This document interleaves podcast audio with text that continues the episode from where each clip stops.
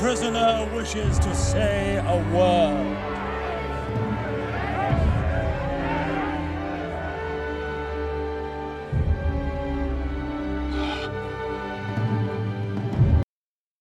I know not whether laws be right, or whether laws be wrong. All that we know who lie in jail is that the wall is strong, and that each day is like a year whose days are long. But this I know, that every law that man hath made for man, since first man took his brother's life, and the sad world began, but straws the wheat and saves the chaff, with a most evil fan. This too I know, and wise it were, if each could know the same, that every prison that men built is built with bricks of shame, and bound with bars, lest Christ should see how men and their brothers maim. For those of you who are not familiar with those stanzas, they come from Oscar Wilde's Ballad of Reading Gaol. I shall no doubt refer to Wilde throughout this talk, as he's my literary hero, a man whose De Profundis letter turned my life around. In any event, good evening, ladies and gentlemen. My name is Michael Campbell, and I work in the area of prevention of self-harm and suicide in custodial settings across the United Kingdom. Thank you for inviting me here to talk to you about the state of prisons in the UK. I am known to interject humour in my talks, but with this subject, don't be holding your breath. I'm not going to speak for long, so hopefully there won't be much time for you to fall asleep. But if you do, can I ask that you try and keep your snoring to a minimum, as it interrupts me and wakes the others up. Seriously though, I'm going to keep this as brief as I can, as I'm sure you'll find me answering questions far more interesting than just listening to my dulcet tones. I could make this the quickest of speeches by standing up and saying, the state of our prisons is that they are nothing less than disgraceful, inhumane, cruel, and degrading for all that work and reside in them. And then I'd sit down and allow you to get on with your night. And whilst that statement is true, if you'd permit me, I'd like to delve a bit further into it. Look, I could go off topic slightly and ask, what is the purpose of prison? Why do we put people into such dangerous, inhumane and degrading places? Is it to keep society safe? Well, if so, can someone then tell me, for the love of God, what it was so dangerous about the two women that I met in a female prison who had been remanded to custody for not paying the fine that comes with the not payment of a television licence? Well, how about telling me what was so dangerous about the 68-year-old lady with Alzheimer's that had been remanded for stealing more than £100 of food from a local supermarket? Or the countless amount of people that I have met who were remanded to prison as a place of safety by their local magistrate? Look, we must imprison those who we are scared of, not those who we are angry with. For those of you that have not read the Penrose hypothesis that concludes there is a direct correlation between the closure of mental health wards and the increase in our prison population, I urge you to do so. I could go on about the state of mental health of prisoners and prisons, but statistics may upset you. However, do bear in mind that as I discuss the state of prisons, that over 60% of male prisoners have been diagnosed with a mental health disorder, and that this is a direct effect with regards to the state of our prisons. I've often visited prisons that have felt less a place of rehabilitation, but more than that of a large mental health hospital, warehousing our fellow citizens until it can turf them back onto the street. I work in prisons both north and south of the border. I work in both the private and the public sector. I have no allegiance to either. I work for the men and women who are behind the door. It is to them that I answer. My job is to ensure that they are treated with decency and kept safe. So it is on safety and mental health that I can speak with authority due to my work today. The other subject on which I can speak with great authority is what goes on in a prison. I can do that because I've been a prisoner. Now just get that out there. Yes, I have lived experience. Although if you use that phrase again, I promise to hunt you down. It's a terrible label to give someone. I am an ex-prisoner and proud to be such. To quote the wonderful Wilde, see, I warned you I was going to refer to him again. Of course I side with the prisoners. I was one and I belong to their class now. I am not a scrap ashamed of having been in prison. I am horribly ashamed of the materialism that brought me there. Added to that, he says, the fact of my having been a prisoner I must frankly accept, and curious as it may seem to you, one of the things I shall have to teach myself is not to be ashamed of it. I must accept it as a punishment, and if one is ashamed of being punished, one might as well never have been punished at all. It goes on to say, I am advised by others to try my release to forget that I have ever been in a prison, and I know that would be fatal. To reject one's own experiences is to arrest one's own development. To deny one's own experiences is to put a lie into the lips of one's own life. I could not have put it better. With that in mind, I hope you will agree with me when I say that I have every right to talk to you this evening on the state of prisons. I talk to you from both sides of the door. We incarcerate more people per capita than any other country in modern Europe, and by that I exclude the former Eastern Bloc. We fare slightly better compared to Serbia, Lithuania, Moldova, Latvia and Slovakia. However, we fare worst against the EU average and the Ukraine and Romania and Croatia. Our prison population in England and Wales as of last week was 87,216 souls. The operational limit is 88,987, which means our prisons are 98% full. 10 prisons in England are operating at over 140% of their certified operating capacity, with the worst being HMP Durham, which runs at 167%. When it comes to self-harm and suicide, the statistics do not get any better.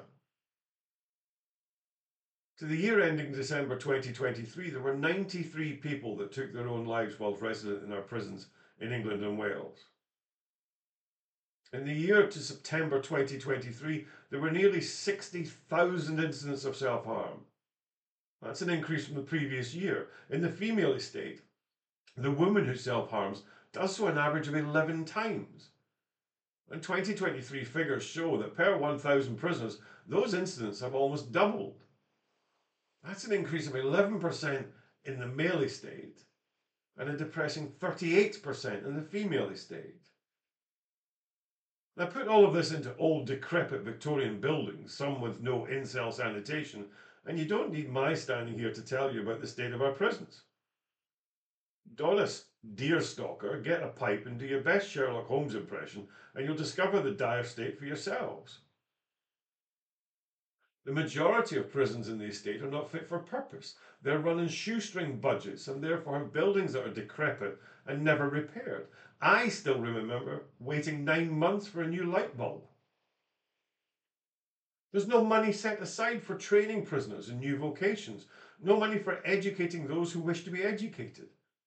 Hell, when the budget to feed a prisoner is just north of £3 per day, what chance have we got for anything else? Therefore, we must assume that prisons are purely warehouses, warehousing those whom society would rather forget, those who have transgressed our society's laws so severely that they must be removed from it for a duration of our pleasure. I refer you to the three ladies I mentioned earlier. Desperately dangerous women, were they not? There are dangerous people in prison. Let's not fool ourselves. People who have been convicted of atrocious crimes against society. However, unless they've been given a whole life order, and that's only about 70 out of the 87,000 figure that I mentioned earlier, they will be released back into society at some point. In other words, out of the 87,216 people that were in prison today, 87,146 of them will be released. Warehouse them, cage them, and treat them like animals, and what do you expect you'll get upon release? How's your neighbour looking right now, people? Just wait a bit, as one of that number could be moving next door to you. Prisons must be a place of decency, places where people can feel safe, places where, if the prisoner wants to change his life around, he is given the tools with which to help him. Prisons must not be places where cockroaches run free, where staff abuse prisoners, and where blood seeps through the cracks in the wall, or where body bags fill the hearses waiting at the gates.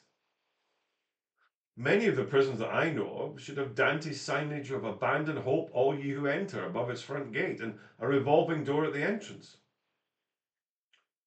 Prisons should indeed be places of hope, not places of despair. The punishment is the sentence.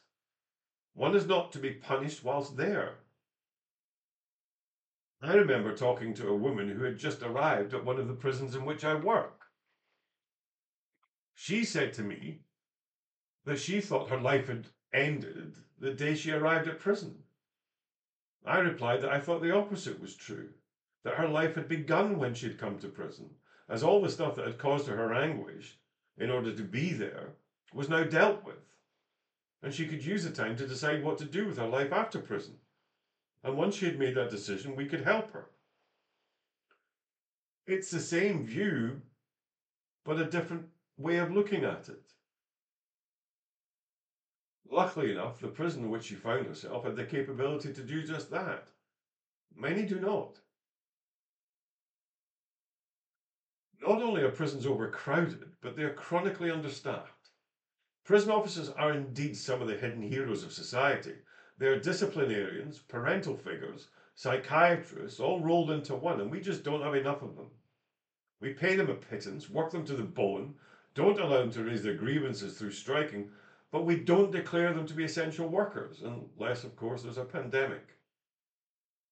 We don't train them properly. We employ 21 to 22-year-olds, stick them on a course for 9 weeks, half of which is spent on how to restrain a prisoner, and expect them to be able to handle the stresses of violent, dangerous, and above all, sad environments. Compare that to colleagues in Norway who undergo a 2-year training program to become a prison officer, and then compare that to their incarceration rate, which is less than half of ours. And I wonder which one works better. Whose fault is the state of prisons? One could argue that it's the government's, but that would be an easy way out. Successive governments from both sides of the House have refused to increase budgets on prisons. And let us not forget that it was Labour who brought in the horrible sentence of indefinite for public protection, or IPP.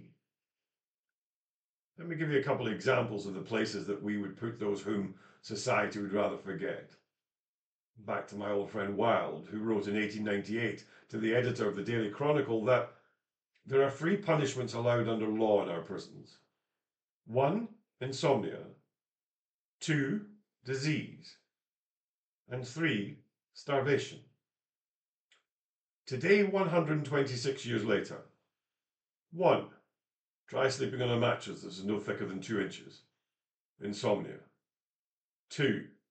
Prisoners are forced to eat 2 feet away from an open toilet. Disease. 3. The budget today is just over £3 per day to feed a prisoner. Starvation. So what else has changed?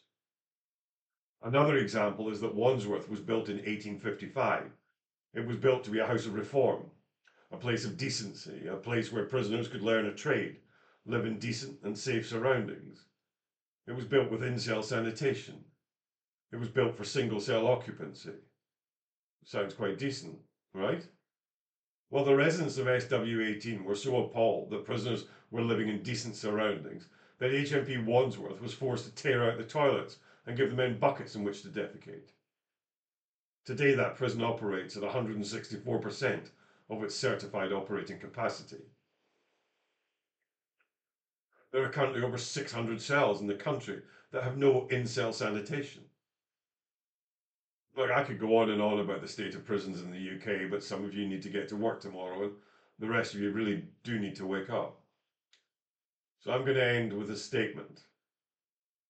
The state of our prisons will not get better until society wants them to. I'm sorry that you may have found this talk to be rather disconcerting, but it's a serious situation and will only get worse unless we shout about it. And I beg you to do so. Look, if anybody wants to ask me anything, whether that be about my work or the state of prisons, please feel free to do so. Thank you for your time, ladies and gentlemen, and I wish you a pleasant evening.